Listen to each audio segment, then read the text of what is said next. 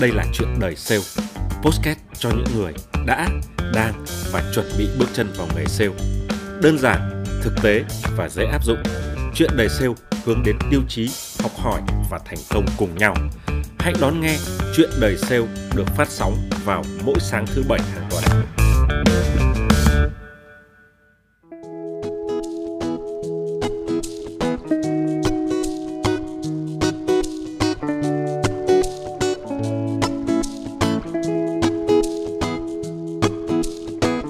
Alo alo, xin chào mừng các bạn đã quay trở lại với chuyện đời sale.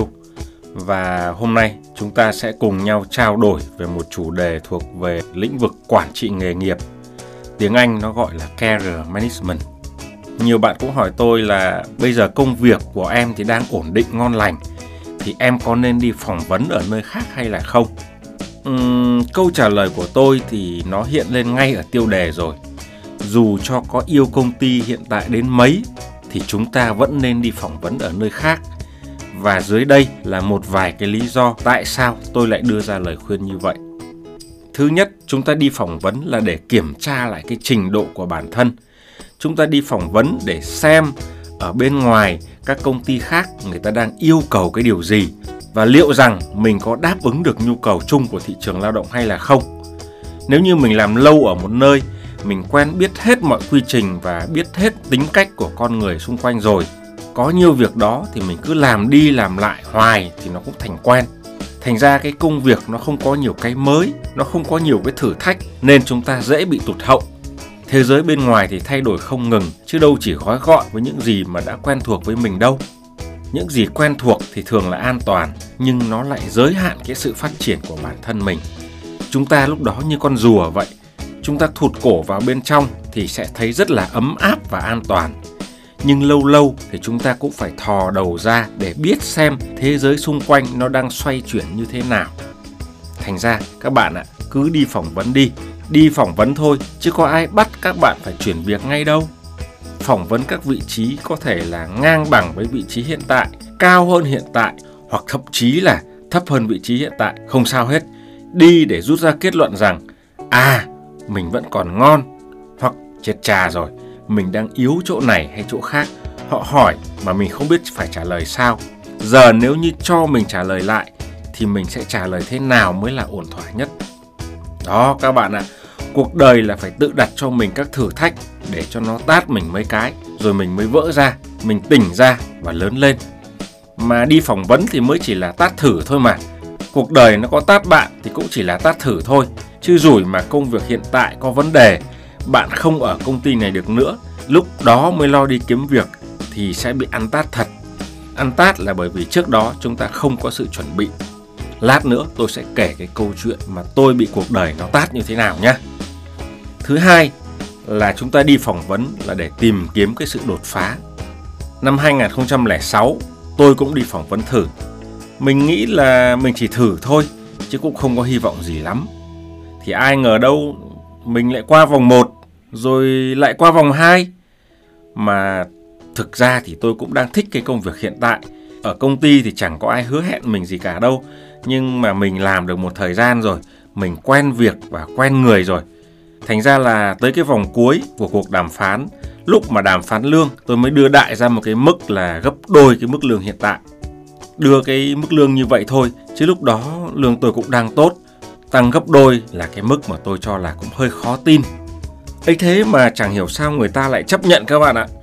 Ngoài lương tốt ra thì ở cái chỗ mới tôi có nhiều quyền quyết định hơn, quy trình quản lý cũng có vẻ khoa học hơn. Chà chà, cái tình thế này thành ra tôi lại phải quay về báo cáo với công ty cũ. Đại loại là anh rất tốt, nhưng em rất tiếc. Và thế là tôi chuyển việc thôi. Hay là như cái câu chuyện thứ hai, vào năm 2016 khi đó công ty tôi có khoảng là trên dưới 1.000 sale bán hàng trực tiếp nhưng đáng tiếc là công ty tôi lại không có bộ phận đào tạo chuyên biệt. Cá nhân tôi thì rất là mê đào tạo nên tôi có đề xuất cấp trên là thôi bây giờ anh cho phép em thiết lập cái bộ phận đào tạo và em có thể được chuyển sang quản lý cái bộ phận đó luôn. Không may cho tôi là sếp lại không đồng ý. Lý do thì có rất nhiều, nhưng mà ở trong tôi thì cái máu đào tạo nó cứ chảy ừng ực ừng ực nên là khi mà tôi vừa làm sale thì tôi lại vừa tìm cơ hội đi đào tạo bên ngoài cho các đơn vị khác. Rồi trong một lần đi phỏng vấn thử ở một công ty với quy mô tương đương thì tôi cũng nói chuyện với họ rằng tôi rất thích đào tạo. Tôi muốn ra đi một phần là bởi vì đơn vị cũ không thực sự đầu tư bài bản vào cái chuyện đào tạo nhân viên. Ai ngờ đâu, bên cái chỗ này họ cũng đang set up lại cái bộ phận đào tạo. Họ hỏi tôi rằng tôi có muốn về bộ phận mới đó hay không. Tôi gật đầu cái rụp và thế là tôi có ngay một cơ hội chuyển ngành sang lĩnh vực mà mình yêu thích. Hồi trẻ mỗi năm trung bình tôi đi phỏng vấn 2 đến 3 lần. Đi phỏng vấn chơi thôi, nhưng nhiều khi cái cơ hội nghề nghiệp nó đột nhiên xuất hiện trong những lần phỏng vấn chơi như thế các bạn ạ. Thực ra thì cái cơ hội tăng lương thăng chức mang tính đột phá đa phần là nó xảy ra khi bạn chuyển việc. Tất nhiên rằng bạn cũng đừng nhảy việc quá nhiều và bạn cũng phải có một năng lực nào đó.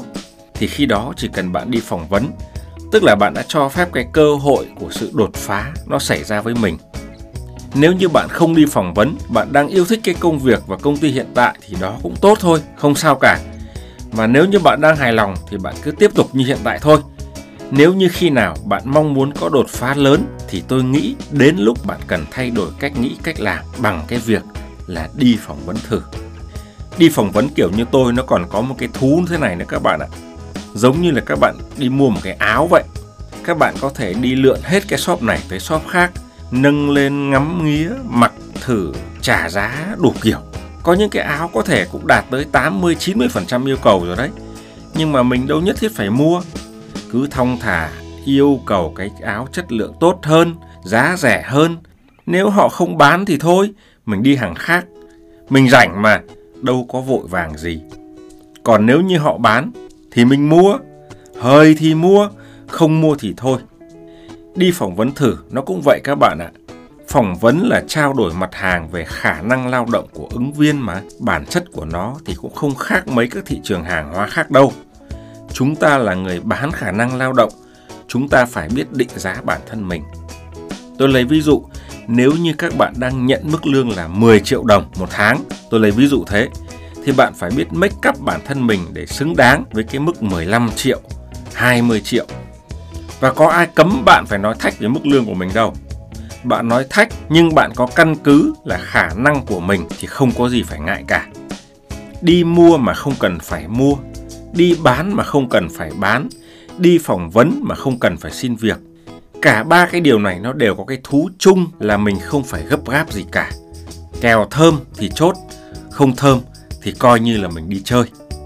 Tôi kể một cái câu chuyện là năm 2009 tôi bị cuộc đời nó tát như thế nào. Lúc đó thì tôi đang có một công việc rất tốt. Đùng một cái, tập đoàn tôi đang làm việc nó quyết định rút khỏi Việt Nam. Tất nhiên là họ cũng đền bù một cách rất là thỏa đáng, nhưng không may là hồi đó tôi đang gánh một khoản nợ rất lớn và cứ mỗi tháng là cái chat đòi tiền nó lại đập vào mặt cũng ngán ngẩm cũng stress cũng căng thẳng lắm các bạn ạ mà công việc thì phải ngừng quá đột ngột tôi chẳng có cái sự chuẩn bị gì cả và khi đó thì tôi bắt đầu mắc những sai lầm nối tiếp nhau trong 2-3 năm sau đó. Sai lầm là dưới áp lực tiền nong tôi đã apply bừa bãi và làm cho mọi công ty miễn là họ nhận tôi trước. Tôi không thể đợi được một ngày, đợi một ngày là tôi phải trả lãi một ngày cho cái khoản nợ kia. Trong 2-3 năm đấy, tôi đã chuyển việc cho hình như là 3 hay 4 công ty gì đó. Chỗ nào cũng không ổn, hoặc là có cái gì đó nó quá tệ, hoặc là nó không phù hợp với tôi.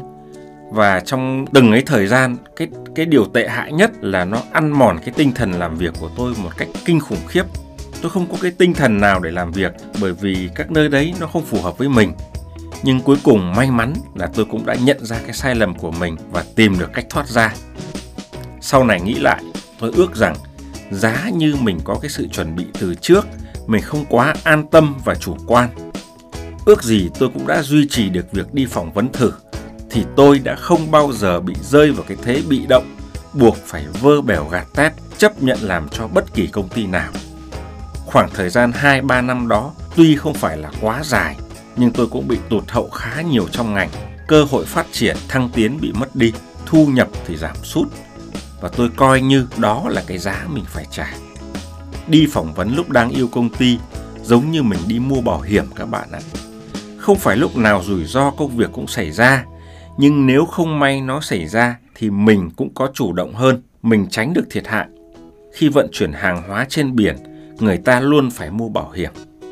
Vậy thì chúng ta, sự nghiệp của chúng ta, sự sống của gia đình chúng ta, những điều đó nó quan trọng hơn gấp nhiều lần so với một lô hàng hóa. Thì tại sao chúng ta lại không mua bảo hiểm? Bảo hiểm bằng cách đi phỏng vấn thử, mà cái bảo hiểm ở đây nó là miễn phí nữa chứ. Thế thì dại gì mà không đi, mất gì của bọ, đúng không nào? Có một câu hỏi là đi phỏng vấn thử, nhỡ công ty biết thì làm sao? Chắc cũng có nhiều bạn lo lắng về điều này đúng không? Tôi cũng từng lo lắng như thế. Mình đi phỏng vấn mà cứ phải giấu giấu giếm giếm như đang làm điều gì bất minh vậy. Sau này thì tôi nhận ra rằng tất cả là do suy nghĩ của mình thôi, chứ sự thực thì nó cũng không nghiêm trọng như vậy đâu. Tất nhiên là chúng ta không nên lu loa cho cả công ty biết rằng là tôi đi phỏng vấn chỗ khác đây. Nhưng mà có cái giai đoạn ấy, tôi kể các bạn nghe rằng mỗi tháng tôi nhận được báo cáo từ nhân sự rằng là trong tháng qua có những nhân viên nào dưới quyền của tôi đã nộp hồ sơ đi phỏng vấn nơi khác.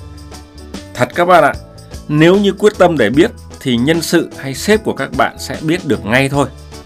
Trừ khi các bạn nộp hồ sơ giấy, còn một khi bạn đã dùng internet thì cách gì cũng sẽ để lại dấu vết. Những người quản lý sale như tôi và nhiều người khác, chúng tôi sẽ làm gì khi biết thông tin nhân viên của mình đi phỏng vấn? Chúng tôi phải làm gì để giữ chân nhân viên của mình? Thực tế là những người như tôi chẳng làm gì cả các bạn ạ. Thứ nhất là nếu như nhân viên của mình là tài năng, thì mình làm gì thì cũng đã muộn rồi. Giữ chân nhân viên là giữ bằng mọi thứ diễn ra tự nhiên hàng ngày chứ không phải khi mà họ muốn ra đi rồi thì mình mới níu kéo. Giữ vậy cũng không bền được. Nếu họ có ở lại, rồi mai mốt họ cũng sẽ chán. Thành ra, nếu họ muốn đi thì mình cứ để cho họ đi. Còn nếu như họ là nhân viên mà mình đang muốn cho nghỉ, thì mừng quá đúng không các bạn? Cứ để yên cho họ ra đi thôi. Thứ hai là tôi chẳng bao giờ giữ nhân viên cả. Khách hàng tôi cũng còn không bao giờ giữ nữa là giữ theo cái cách hiểu là giữ khư khư, giữ chặt lấy thì tôi không bao giờ làm bởi vì làm thấy nó mệt lắm các bạn. Thay vào đó, tôi giữ một cách tự nhiên mỗi ngày để hợp thì chúng ta ở lại với nhau, không hợp thì chúng ta chia tay. Hơn nữa là tôi thì tôi luôn luôn chủ động trong mọi tình huống. Kể cả tôi có mất đi cánh tay phải của mình thì tôi cũng sẽ có ngay phương án khác. Tôi cũng đã từng nói với nhân viên của mình rằng nếu các bạn muốn nghỉ việc các bạn cần báo trước cho công ty 30 ngày. Nhưng với anh, các bạn chỉ cần báo trước 24 giờ là đủ. Cái này tôi xin phép khất các bạn trong một tập khác để nói kỹ hơn nhé. Quay trở về chủ đề, tôi kể những cái câu chuyện như vậy để các bạn thấy rằng thực ra chuyện các bạn đi phỏng vấn nó cũng chẳng quá quan trọng đâu. Chẳng ai quá quan trọng việc đó đâu. Trong một công ty thì không có ai tuyệt đối quan trọng cả. Không cô thì chợ vẫn đông mà.